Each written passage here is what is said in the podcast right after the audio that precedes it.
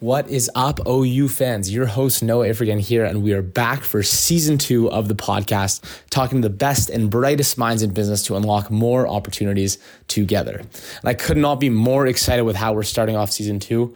This episode features legendary entrepreneur and friend, Andrew D'Souza, co-founder and CEO of Clearco, formerly Clearbanc. They just rebranded it in the last week, which makes this an especially exciting episode.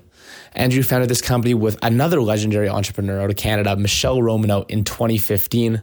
You might know them from their 20-minute term sheet. They are a VC company absolutely changing the game using a revenue-based funding model, not taking equity in their investments, and also AI-driven lending. They've invested more than $1.5 billion in over 4,000 e-commerce and SaaS companies. And as I mentioned, they just recently rebranded from Clearbanc to Clearco and officially gained unicorn status, now worth over $2 billion. Before founding Clearco, Andrew worked at McKinsey and led other amazing tech companies to success like Top Hat as COO and CRO. He's an advisor at Wealthsimple and Kick Interactive, an overall awesome guy. So excited to kick off season 2 with this interview. Let's do it. Season 2 of Opportunity Unlocked starts now.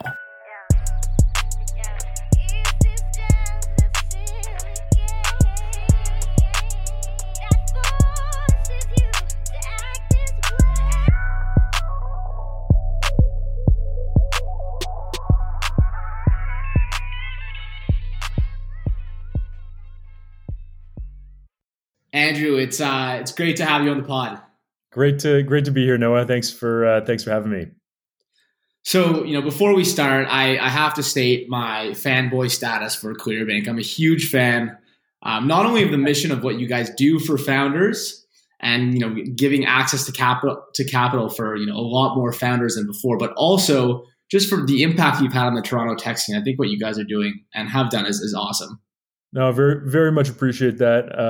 It's certainly been a mission of both mine and Michelle's and our whole team. Everybody in the company is a founder in some way, and we try and hire entrepreneurial people. We hire people who are former founders, future founders, and they really resonate with the mission of the company. And so I appreciate the kind words, but it's a lot of work. Not well beyond what I do, and a ton of really hardworking people here. Love that. I love to hear that. So, working with Michele Romanow as well, you guys have accomplished a lot of it as a company so far. And as you mentioned, it's a whole wide company effort, which I very much respect. So you've just released a new product. You're constantly announcing new partnerships. Things must be moving at a million miles a minute right now.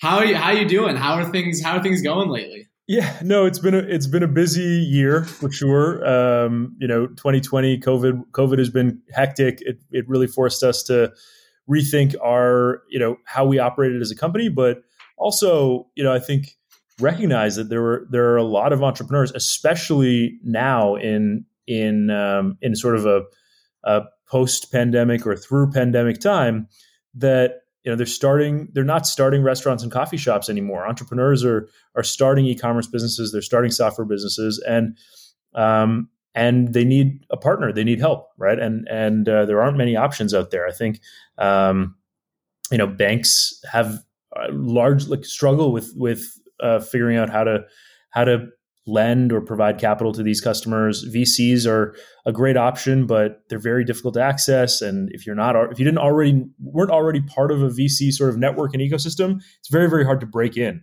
So even when you see a lot of great funding rounds being done, those are companies where they already had those relationships, they knew the investors, or at least they were known entities, and they got warm introductions to those investors. And so it's really great for those sort of 1% of the 1%. But there's millions of founders around the world that are really trying to trying to get started, and we want to be their partner, not just with capital, but with access to advice and our network, and really use technology to do that at scale. And what I find especially awesome about that is the results and the outcomes when it comes to the diversity of founders that you guys have invested in, right? Because you're using sort of a more data-driven model in some sense. Ultimately, you've invested, the stats, some of the stats I've seen is 8 times more female founders than industry average invested by Clearbanc, which, I think is incredible both from, you know, actually doing that, actually taking action when it comes to diversity and inclusion, but also demonstrating the fact that, you know, if with the data, it's the data shows that you guys, that ultimately the value is there. It's more the bias that is getting in the way. Yeah, I think it's just, you know, it's harder for certain types of founders to overcome some of that bias or just to break in, right? And I think, you know, female founders is one great example, and we didn't do anything different, right? We just said, look, you know, come to us regardless. We don't care what you look like. We don't care what school you went to.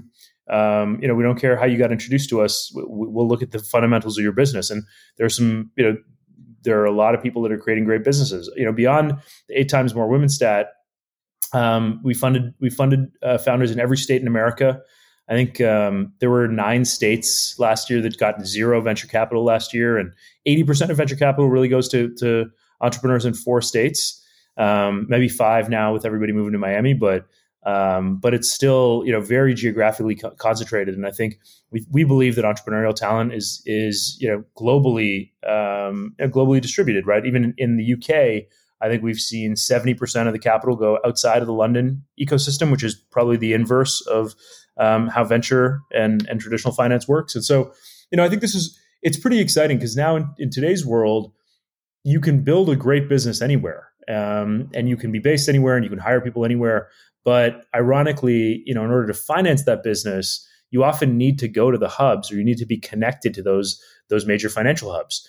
And we really want to sort of you know, reverse that and you know, unbridle people to be able to live the life that they want while building the business that they want. Mm-hmm. So, you know, it's coming at a perfect time. And I also want to talk about Clear Angel here because it's opening the door even wider to founders who didn't necessarily have the size and the growth and the revenue that the initial Clearbanc product offered. And now you guys, you know, you're offering those founders as well the opportunity to get funding and also a platform for advice as well and guidance. Yeah. So it's interesting. The original Clearbanc concept started, actually, we were looking at a lot of the companies that Michele saw on Dragon's Den, and they had product market fit. They knew their business model. They knew their unit economics. They knew, you know, $1 in into marketing or inventory creates more than $1 out over a fixed period of time. They had it all figured out, and they just needed funding to continue to grow and sort of operate the machine. And so that was the original Clearbanc product was, hey, once you figure things out, once you've been in business for, you know, 6+ months, or you've got, you know, you're doing more than $10,000 in monthly sales, and you really have a plug and play repeatable business model, we can fund you, and we'll give you $100,000. We'll give you $20,000 or $200,000, whatever, in exchange for a percentage of sales until we get that money back plus 6%. The challenge is we funded 4,000 companies, you know, $1.6 billion on that model. The challenge is we've probably said no to 50,000 companies because they hadn't quite figured out their business model. They didn't know. You know, some days were great, some days were tougher. Some days they got a great return on their marketing spend, and some days they weren't able to repeat it. And so, or they were just, you know, they were pre-revenue and just getting started, and they needed, you know, more than just capital. They needed a partner to help them figure out what are those first few steps. How do I avoid the major mistakes that people make? And we've seen close to 25,000 companies now, and so we're actually able to use all of that data and figure out, okay, what's the right playbook? If you're building a fashion company or a shoe company or a pet food company or a mobile app, what are the first few things you need to focus on, right? And then how do you figure out, you know, what you need to do to get to a certain level of scale? You know, what are the connections you need? You know, how do you think about, you know, having a marketing agency versus like which law firm do you use or which accounting firm do you use? Do you need to do a strategic partnership? Do you need to negotiate a deal or negotiate with your suppliers? And we've been able to do that. And we've got a team that basically helps these companies, you know, scale. And what we're really trying to do with Clear Angel is kind of create what Y Combinator does for, you know, the 99% or 99.99% of founders who aren't going to get into Y Combinator, but really do that over a much longer time horizon. And so we make an investment up front.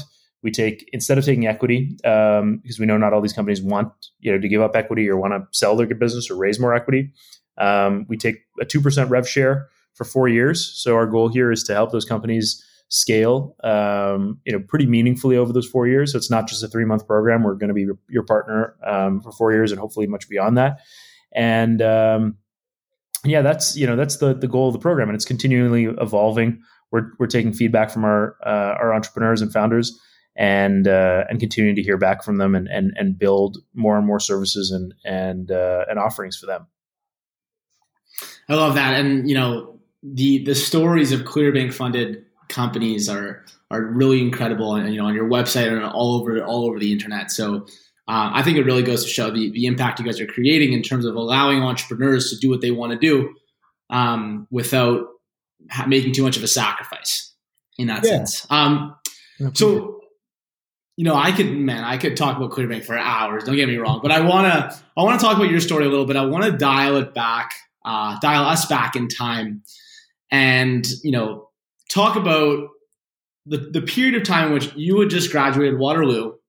You studied systems design engineering, and you made the move to SF, right? To the hub, as we were talking about before. And you started working there and ultimately made the move back to Canada because of advice that, a very, very cool friend of yours, Chamath Palihapitiya, at least you might have been one person to give you advice, gave you, which was that Canada has a lot of potential when it comes to technology and innovation. I want to hear about your mindset at the time. Like what, what were you aiming to do? What were you looking at? What were the goals? Yeah, no, it was interesting. So, I graduated engineering. I'd worked for McKinsey for a couple of years in Toronto, and I realized that I was never going to be a lifelong consultant. I loved building. That's why I studied engineering. And I was actually going to go to New York and work for one of the McKinsey clients when I met Chamath. And he was probably 10 years ahead of me at school, and he was running growth at Facebook, but he was going to leave soon. And he sort of convinced me to come down and join a company he was on the board of. It was super eye-opening for me. It was the first time I had to do cold call, sales. I was the only salesperson on like a 5-person company. And so I was the only person doing anything, related to revenue generating and, not just coding. And it was great. It was a ton of pressure. I loved it, but I'd say the biggest realization for me when I was living in San Francisco was, the entrepreneurs that I met that I had read about, the founders of Instagram and Dropbox and Slack at the time, and they were all different companies. They were most of those companies had pivoted. Dropbox was, I think, the same, but Instagram and Slack had pivoted from other businesses. But I met them, and I'd heard all these great things about them. And when you meet them in person, they're not that different than my friends, out of Waterloo or my friends in Europe or anywhere else that were starting companies. Other than the fact that, they had access to capital, and they had access, with that came access to a network and media attention and all of that stuff. And so a big part of my mission was, could I help more entrepreneurs get access, to all of those things, and could we spread what made Silicon Valley special to the rest of the world, and starting with Canada. And that was the reason why I ended up joining Top Hat when they were looking to expand. And a big part of my job was help them raise money, help them raise their profile, help them recruit, globally and scale that business. And that company's still doing really well and continuing to grow. Yeah. Awesome company. 100%. Yeah. So I think a big part of it was, and then that's been sort of my mission for the past 10 years was, what would happen? How many more entrepreneurs, how much better would the world be if you didn't have to move to Silicon Valley or fly to Silicon Valley or be able to get a connection to a Silicon Valley VC to start your business? That was a big part of the mission. And that's a big part of, why we ended up starting Clearbanc too. Mm-hmm. Yeah. So very much aligns with exactly what you're doing today. And this entrepreneurial spirit and the support for entrepreneurs and founders that has ultimately become your mission. You started out in consulting, right? So what was ultimately the decision to go to start out, at the entry level in that direction? To start out in consulting? Yeah. Yeah. It was like this short attention span that I always had. Like I studied co-op. I was in a co-op program in school. So every 4 months I would switch what I was doing. I was going from school to work and then a different school semester, a different job. And, And I think that just kept my brain interested, right? And then, you know, when I met the folks at McKinsey, they were like, oh yeah, this is just an extension of that. You know, every 3 or 4 months, you try something new. And I thought that was kind of a cool way to continue to learn. I didn't exactly know what I wanted to do. And I thought it was a cool way to continue to learn. I think the big difference though, and this is probably the biggest difference between consulting versus even my engineering jobs, was I never really felt like I was building anything. I never really felt a sense of accountability and ownership. I learned a ton in a short period of time. I learned how fast and how productive you could be, how much work you could produce, you know, in a 24-hour period.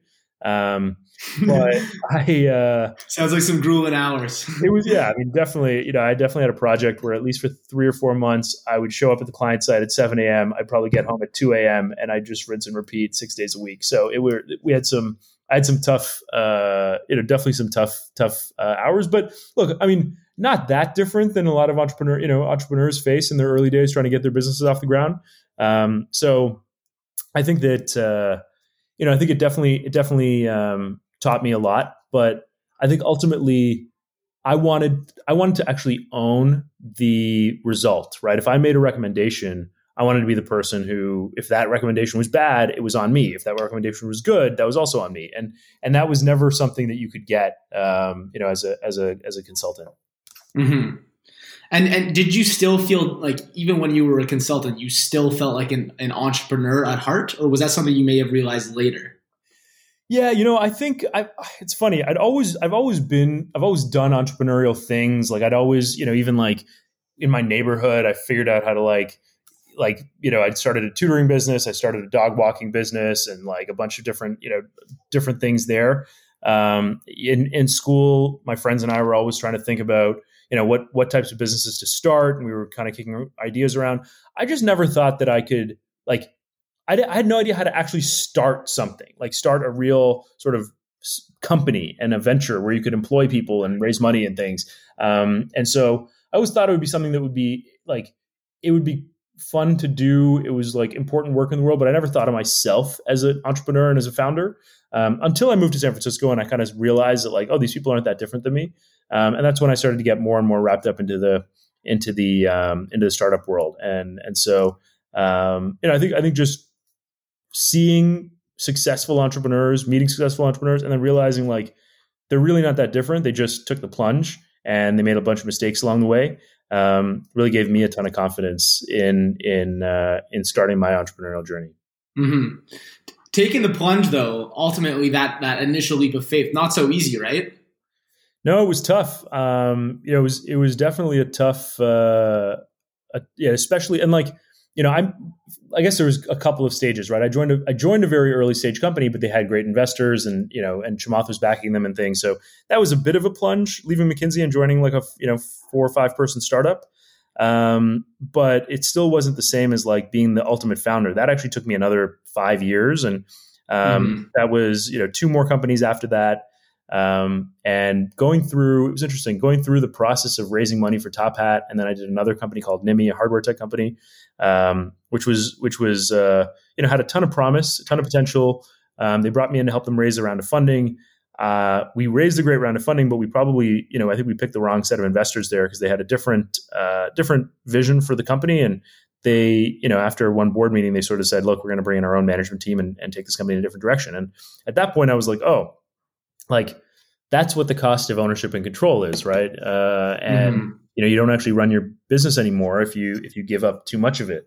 I came home to Michelle and I was like, hey Michelle, I think I just like lost my job. What do I do now? And she said, oh great, we're going to start a company. And it was terrifying. I think I probably would have looked for another job or something and maybe at another startup, but I don't think I would have actually started something if she hadn't been like, no, like we're going to do this together. And you've got everything that it takes to do it. It does take somebody to sort of really bet on you. And really, I think there's a couple of ingredients that you need, right? Like, knowing that like you've got the right skills to go and create something in the world that you care about. You've got the right team to go do it, and that your team is better positioned than anybody else or most other people to go and do this.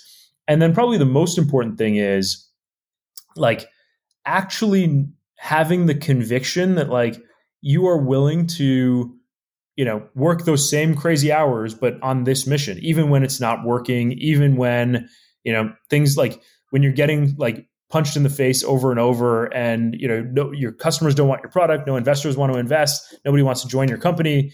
You're like, no, this needs to exist. And look, we've been through this at Clearbanc many times, was like in the early days, nobody wanted to invest. Nobody wanted, I mean, like we were able to raise a seed round because people, you know, wanted to back us, but then, but nobody wanted to give us, you know, debt capital, for us to actually fund, you know, so that we could raise $200,000 to sort of like start the company. But nobody wanted to give us any meaningful debt capital because they're like, you'll lose all the money, right? On Wall Street. Mm-hmm. And so that was really tough, hearing that this would never work. And lots of people have tried and failed. Recruiting people, you know, recruiting friends and people that I've worked with for years. And they were like, look, this just seems too risky. I don't know if this is going to work. You know, I'm going to stick with my current job. That was tough. And I was like, what am I doing? And then, you know, just the, you know, trying to figure out, like, do customers really want this? Can we find the customers? All of that stuff. It's never a straight line. And I think that's one of the hardest things, is finding that thing in the world that you're like, no, I have enough conviction and passion about solving this problem that I'm going to go through the, you know, months and months and years of struggle to see it through on the other end, right? Because I think if you don't have that, then, you know, the challenges are just going to, you know, you're eventually just going to give up because, you know, there's not something that's bigger that's keeping you. Like for Elon Musk, it's climate change and it's like saving humanity and colonizing Mars, whatever, right? Everybody's got their own version of like what gets them out of bed in the morning and allows them to do extraordinary things. And if you can't really articulate that and you're just doing a startup to do a startup, then it's probably not going to work out once you hit the first sort of roadblock. Mm-hmm. And, you know, it feels like whenever you hear the story of a successful entrepreneur, they always, you know, share their stories in which things weren't going so well. It seemed like all hope was lost and, you know, most sane people wouldn't go on, right? But it's funny because, you know, I've only known you as long as, you know, Clearbanc has had success. And it's so easy to sit here, listen to your story, and still only think about the success, when in reality, there's so much depth beyond that most people will never see. Oh yeah, no, we've been through many. Look, the mission of Clearbanc has always stayed the same, right? It's helping entrepreneurs and, you know, self-employed, you know, people, you know, be more successful, right? And we've been trying to do that through financial services and technology and data. But, you know, we started with gig economy people. We started with Uber drivers and Lyft drivers and DoorDash drivers, trying to help them get access to financial services, realize that, you know, that market wasn't the right time for it. And we couldn't make that work. We pivoted to vacation rentals and Airbnb hosts that were sort of micro entrepreneurs, which was working really well, but Airbnb was not a fan of what we were doing, and that made it really, really difficult. Yeah, I can imagine. And I remember getting a cease and desist from Airbnb one Valentine's Day, which was terrifying because that was like almost all of our business and all of our revenue. So yeah, we had so many times where the current iteration of Clearbanc and our product offering to the market we were targeting was not working, and I think that was the hard part. You know, I think, you know, separating the mission of the company, which I think for a founder, you have to be pretty squarely like focused on and grip onto really hard, from, you know, the current product offering and the market that you're targeting, and being flexible on that when you know that that's not working, and just being real with yourself. And that's certainly something that, you know, we've been through, you know, many times. Absolutely. And just to end off things here, you know, being at the helm of a company that's grown as fast as Clearbanc, I'm sure comes with pressures and, you know, requires adaptability. How has that experience been for you? And, you know, what are the ultimate lessons you take away from that? Yeah, I think that it's just in different phases of the company. You know, my job has changed a ton, and it's just recognizing that like I can't keep doing the same thing. You know, we've hired over 100 people. We're about 270 people now. We've hired over 100 people since COVID started. So I can't wait to meet that new team. A lot of them are my friends, so nice. I'm sure you'll like them. Yeah, no, that's great. That's one of the amazing things. We've hired just such incredible people who believe in the mission, and we're still hiring. So if you still have more friends or anybody who's listening to the podcast, please reach out. But yeah, we hire incredibly entrepreneurial people, and I think that makes it a lot easier because you mentioned earlier we're doing a lot of things, right? We're building new products all the time. We're testing new things. We're spinning up new ideas. We're killing off ideas that aren't working, and we're recombining them into new things. And we're listening to our customers. But in order to do that, we need entrepreneurial people. And so we tell people, look, come work for Clearbanc for a couple of years or whatever. Learn the skills, and then whenever you're ready, whenever you find that thing that's going to keep you up at night, the problem you want to solve in the world, like go start it, and we'll help you. Maybe you'll find a co-founder at Clearbanc, maybe and we'll fund you, and we'll help you get it off the ground. And that, that's resonated really well. And that's allowed it's allowed me to continue to scale as a leader, for sure. And has allowed us to continue to do more and more interesting things as we continue to grow. I love it. I'll plug that one more time. For all those out there who are listening, Clearbanc is hiring. They're freaking awesome. And, give them a shout. Andrew, thanks so much for coming on the pod. I appreciate your time. Awesome. Appreciate it, Noah. Great to catch up.